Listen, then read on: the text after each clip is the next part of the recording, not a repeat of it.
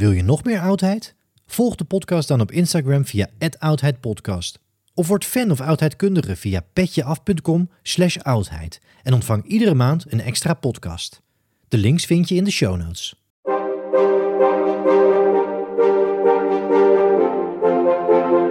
De oudheid is fascinerend. Een enorme puzzel waarvan we stukjes hebben. En heel veel stukjes ook niet. Al op de basisschool trokken de verhalen over het oude Egypte, de Romeinen, Griekse mythen, het oude China en het onderzoek naar al die oude culturen en mensen me als een magneet naar zich toe. En ik wil meer. Graag neem ik, Timo Epping, je in deze podcastserie mee op reis naar het verre verleden. Ik ga in gesprek met wetenschappers die ons in iedere aflevering een uurtje meenemen in hun eigen onderzoek. Hun eigen zoektocht naar de oudheid. Het is tijd voor de oudheid.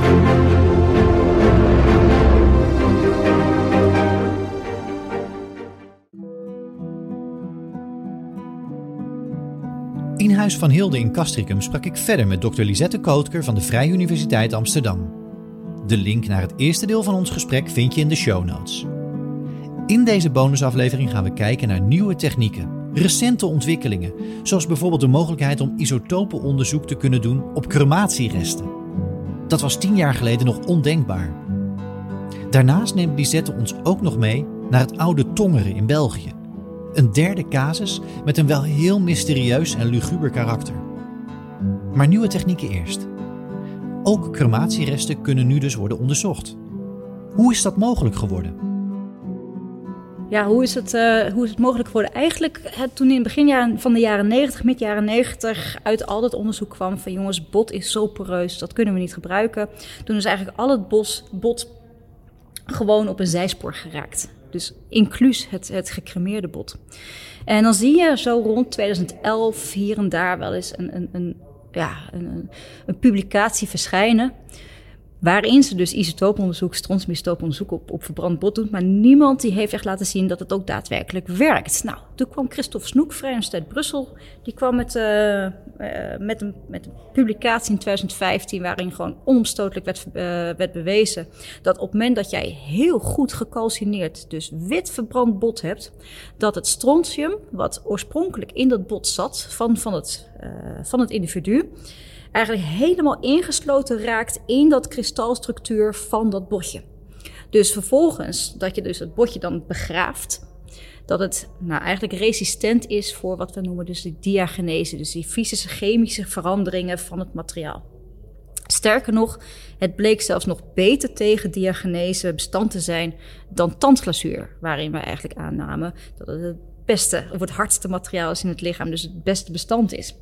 Nou, en dat, ja, dat, dan, dan krijg je vervolgens mogelijkheden om onderzoek te doen in populaties, bijvoorbeeld de Romeinen ook. We hebben hier en daar hebben we wat, uh, uh, wat inhumaties, hè, wat skeletten, zoals dat van Hilde. Maar dat zijn er, nou ja, van goed bewaarde skeletten in Nederland op, op, op een paar handen te tellen. Hè. Het zijn er minder dan vijftig, zestig. Maar ja, aan inhum of naar crematies. Ja, daar hebben we er honderden van. Dus op een gegeven moment nou ja, hebben we dus de mogelijkheid om naar de mobiliteit te kijken van die gecremeerde individuen. Waarom zijn ze gecremeerd? Of waarom zijn die anderen juist geïnhumeerd? Er staat daar al een verschil in herkomst, in cultuur die ze met zich meedragen. Uh, hetzelfde in, in ijzertijd Nederland ook trouwens. Hè? Dan heb je dus uh, inhumaties waarvan we zeker weten dat ze niet uit het rivierengebied Nederland komen. Maar hoe zit het dan met die crematies? Komen die daar dan wel vandaan? Is dat bijvoorbeeld een van de redenen, herkomst, uh, waarom een verschil in, in uh, begrafenisritueel is? Nou, het probleem natuurlijk wel is met gecremeerd materiaal. We hebben geen tanden. Dus wij kunnen niet onderzoek doen, in principe, naar die hele vroegste jeugd. Totdat achter jouw oor, daar zit een botje. Dat is een deel van, uh, van de os temporale en dat is de, de pars petrosa. Dat is het rotsbeen in het Nederlands. En daar zit uh, onder andere het, het benige labyrint in, waardoor jij, nou ja, je kan horen. En dat stukje, dat benige labyrint, dat hermodelleert niet meer naar je tweede levensjaar. Dus dat wil zeggen dat als we een volwassen individu hebben en we vinden zo'n gecremeerde pars petrosa, gecremeerd rotsbeen. En daar halen we hele specifieke stukjes bot vandaan. Dan zijn die waarden indicatief voor het strontium wat hij of zij geconsumeerd heeft in die eerste twee jaar van het leven.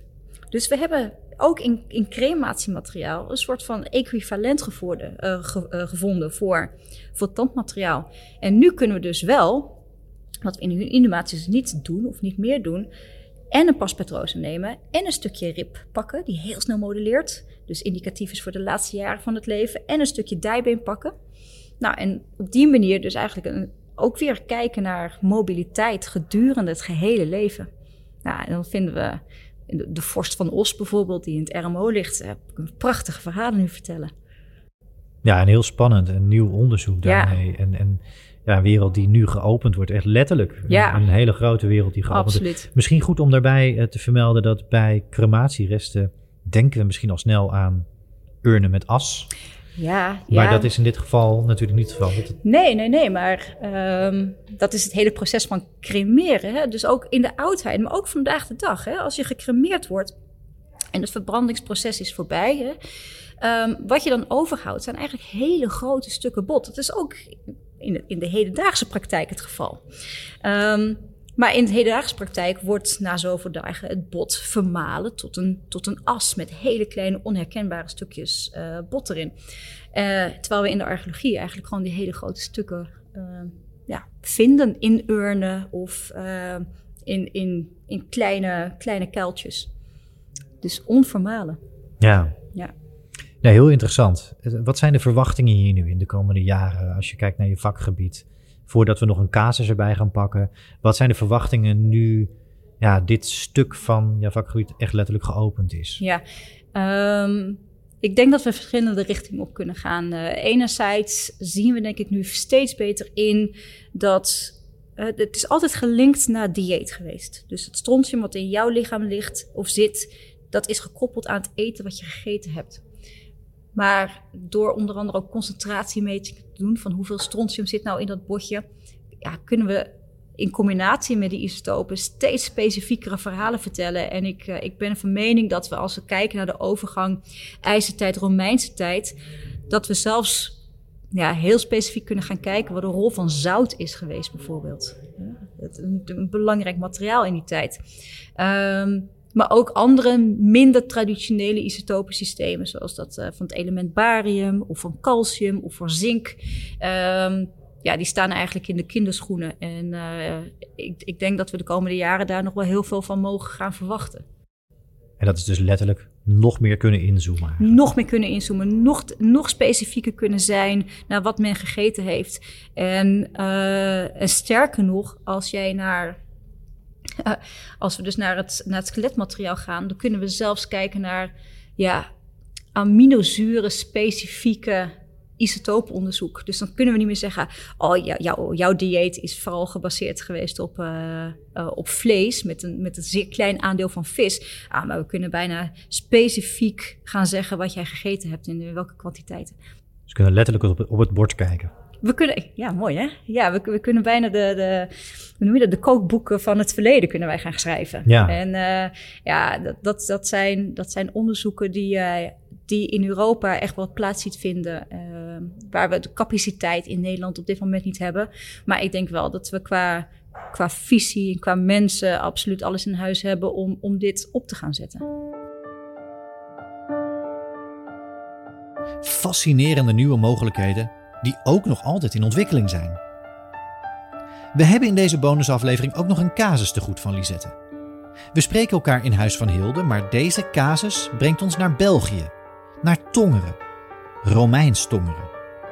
Een casus waarin onderzoek naar antiek D N A en isotopenonderzoek heel mooi samenkomen ook. Lisette, zou je ons in deze casus mee willen nemen? Ja, ik wil jullie meenemen naar uh, Beukenbergweg. Een kleine opgraving uh, uitgewerkt door het, uh, het A D C in Tongeren. Um, dat ligt op een, uh, op een hele, ja, op, op, een, op een plek waar je geen grafveld kan verwachten of zal verwachten. Uh, onder een, uh, een oude pottenbakkerij eigenlijk. En op de plek waar vroeger het zand is gewonnen, gewonnen om, om Tongeren te bouwen. Nou, op die locatie vonden zij heel random een aantal graven. Een... Uh, een man met een foetus naast zich bijvoorbeeld, die niet genetisch verwant aan elkaar waren. Uh, een losse schedel. Um, nou ja, ga zo maar verder. Hele rare kakofonie van vreemde begravingen. Eigenlijk niet eens een grafveld. Wat er ook werd aangetroffen was een, was een man op zijn buik begraven, net als Hilde. Dus, dus een hele respectloze wijze van begraven. Maar aan ieder been was een kindje. Dus zat, zat, zat er een kindje omarmd. Dus op zijn linkerbeen een, een meisje en op het rechterbeen een jongetje. Nou, D N A-onderzoek, um, in, hier zie je dus ook hoe mooi dat kan gaan. In het eerste D N A-onderzoek bleek dat het jongetje en meisje zijn verwant. Het zijn volledige broer en zus. Zelfde papa, zelfde mama. Maar die, de, de meneer bij wie ze lagen, die was niet aan hun verwant. Dus natuurlijk een hele bizarre, rare... Uh, een rare casus. Maar goed, ook dit onderzoek loopt al een tijdje. En nu blijkt, want we kunnen zoveel meer. Echt, dat, in, dat, dat D N A-onderzoek, dat, dat evolueert verschrikkelijk snel. Hij, is, hij schijnt nu wel aan hun verwant te zijn, maar pas in de vierde, vijfde, zesde generatie. Dus als een achter, achter, achteroom bijvoorbeeld. Hè? Wat natuurlijk ook weer inzicht geeft in dat mensen ook nou ja, daadwerkelijk wisten wie, hè, van wie ze familie waren. Ook al was het ver weg. Maar nu komt het mooie. Dus we hebben dus een, een man die in verre lijn verwant is aan twee kinderen, die dus aan ieder aan een been zijn, uh, zijn omarmd.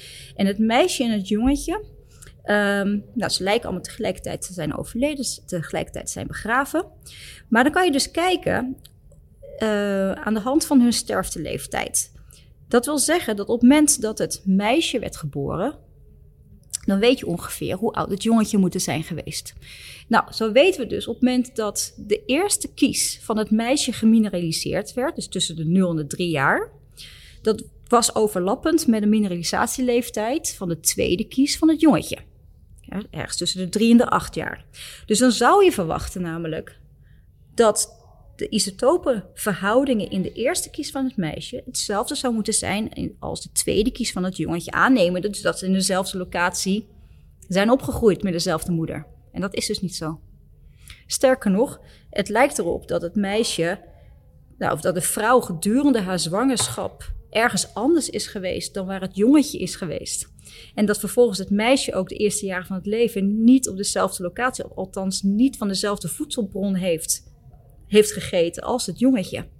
Dus het zit, er zit een complexiteit achter, waar we natuurlijk de vinger nu op gaan leggen.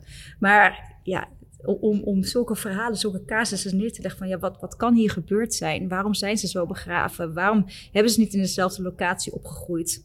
Uh, nou, dat zijn, dat zijn wel de mooie verhalen om, om archeologie levendig te maken, denk ik. Ja, dit is ongelooflijk fascinerend. En ik zeg het vaker in de podcast ook, maar de oudheid als een enorme puzzel met allemaal puzzelstukjes die je probeert in elkaar te passen. Er zijn natuurlijk ongelooflijk veel stukjes die we niet hebben. Maar houdt het hier vanuit, vanuit jouw specialisme dan op in dit verhaal? Of, of zijn er nog zaken, wellicht toekomstig, waarvan je zegt van nou, hier kunnen we misschien nog net dat extra puzzelstukje toevoegen om nog meer tot een soort sluitend verhaal te komen? Ja, goede vraag. Um, ik, we, hebben, we hebben gedaan wat we op dat moment wilden doen, maar we hebben niet het onderste uit de kan gehaald. Dus, uh, en ik zeg ook niet dat we altijd meteen, wat we nu doen, dat doen we gewoon echt heel goed. We kunnen hele kleine monstertjes nemen en, en dergelijke. Uh, de analyses zijn goed, dat is prima wat we nu hebben gedaan. Maar we moeten ook ruimte houden voor de toekomst. Hè? We hebben het net gehad over uh, de ontwikkelingen die, uh, die er gaande zijn. Uh, we kunnen vandaag niet weten wat we over, nou ja, misschien wel over twee jaar, maar in ieder geval over tien jaar kunnen doen. Uh, dus het feit dat het materiaal er nog steeds is, het ligt in, uh, in het Archeologisch Museum in Tongeren. Het feit dat het er is, het feit dat er de mogelijkheden nog steeds zijn om nieuwe methoden en technieken toe te passen, om nou ja, dat verhaal misschien nog net iets wat uh, te nuanceren ten opzichte van wat wij nu, nu op, op dit moment kunnen doen. Ja, dat is natuurlijk uh, ja, dat is, dat is mooi werk voor de toekomst. Ja, heel spannend. Heel interessant om ook uh, te gaan volgen. Zijn er nu dingen waar je op dit moment aan werkt? Actuele casussen waar je ons nog in mee zou willen nemen en misschien ook recente ontwikkelingen die eraan zitten te komen? Oh ja, um, nou ik doe het leuke is, ik doe een, uh, heel veel verschillende projectjes. Commercieel projecten, N W O-projecten, Construct de Limes bijvoorbeeld. Uh, maar ook projecten waar ik, uh, waar ik zelf gewoon heel veel energie uit haal. En uh, met Nathalie Brusgaat bijvoorbeeld, uh, Universiteit Leiden op dit moment. Um, ja, we hebben een project, we kijken weer specifiek naar, uh, naar de dieren. Dat is een heel ander verhaal natuurlijk wat je vertelt dan de mensen. Maar ja goed, ook dieren die, die verplaatsen zich niet van A naar B zonder dat daar een, een, een menselijk component aan zit. En als je dan dus ziet wat we kunnen doen door de, uh, bijvoorbeeld koolstof- en stikstofisotopen, wat iets heel specifiek zegt over waar dieren gegraasd hebben, gaan combineren met strontiumisotopen die iets zeggen over hun herkomst. Ja, dan kunnen we dus gewoon kuddes op gaan delen in twee groepen. Ah, dit, dit, zijn, dit zijn de mooie verhalen die dus bijdragen aan het verhaal wat we kunnen schrijven over nou ja, hoe dieren gehouden werden. In dit geval in het Neolithicum bijvoorbeeld. En sterker nog, er zijn dus ontwikkelingen om uit glazuur geslachtsspecifieke eiwitten te halen. Dat kunnen we op mensen. En we gaan nu kijken of we dat dus ook op dieren kunnen doen. Nou, en als we dan dus kunnen gaan kijken van oké, okay, die dieren die dus nou ja, niet uit Swifterbant kwamen, die dus ergens anders zijn, uh, zijn opgegroeid. Waren dat bijvoorbeeld de stieren? Of niet? Nou, dit, dat zijn de projecten waar, uh, waar ik eigenlijk wel heel veel energie ook... Uh, ik stop er heel veel energie in, maar ik haal er ook uh, uh, bijzonder veel energie uh, uit eigenlijk. Nou, genoeg om eruit te kijken. En ja. Genoeg om, uh, ja, om energie in te stoppen en uit te halen. En dat is iets waar, uh, ja, waar wij je graag in gaan volgen. Voor nu wil ik je heel erg bedanken voor, uh, ja, voor deze dubbele aflevering die we hebben kunnen maken over specifiek isotopenonderzoek en alles daaromheen. Heel veel facetten en uh, ja, heel veel dank daarvoor. Graag gedaan. Dit was de bonusaflevering die ik met dokter Lisette Kootker van de Vrije Universiteit opnam in het Castricumse Huis van Hilde. Een aflevering die mij heel veel leerde over de mogelijkheden die er zijn en die er mogelijk nog aan zitten te komen om de oudheid stapjes of soms flinke stappen dichterbij te brengen. Dank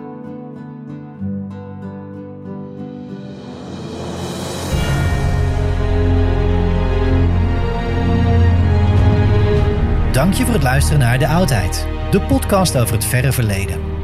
En wil je meer oudheid? Vergeet dan niet om de podcast te volgen daar waar jij podcast luistert. Iedere nieuwe aflevering verschijnt dan automatisch in je feed. Likes en reviews worden uiteraard gewaardeerd en vergeet vooral ook niet om de podcast met iedereen die jouw interesse deelt te delen. Heb je ideeën of suggesties voor de podcast? Mail dan naar info at eppingproductions punt n l.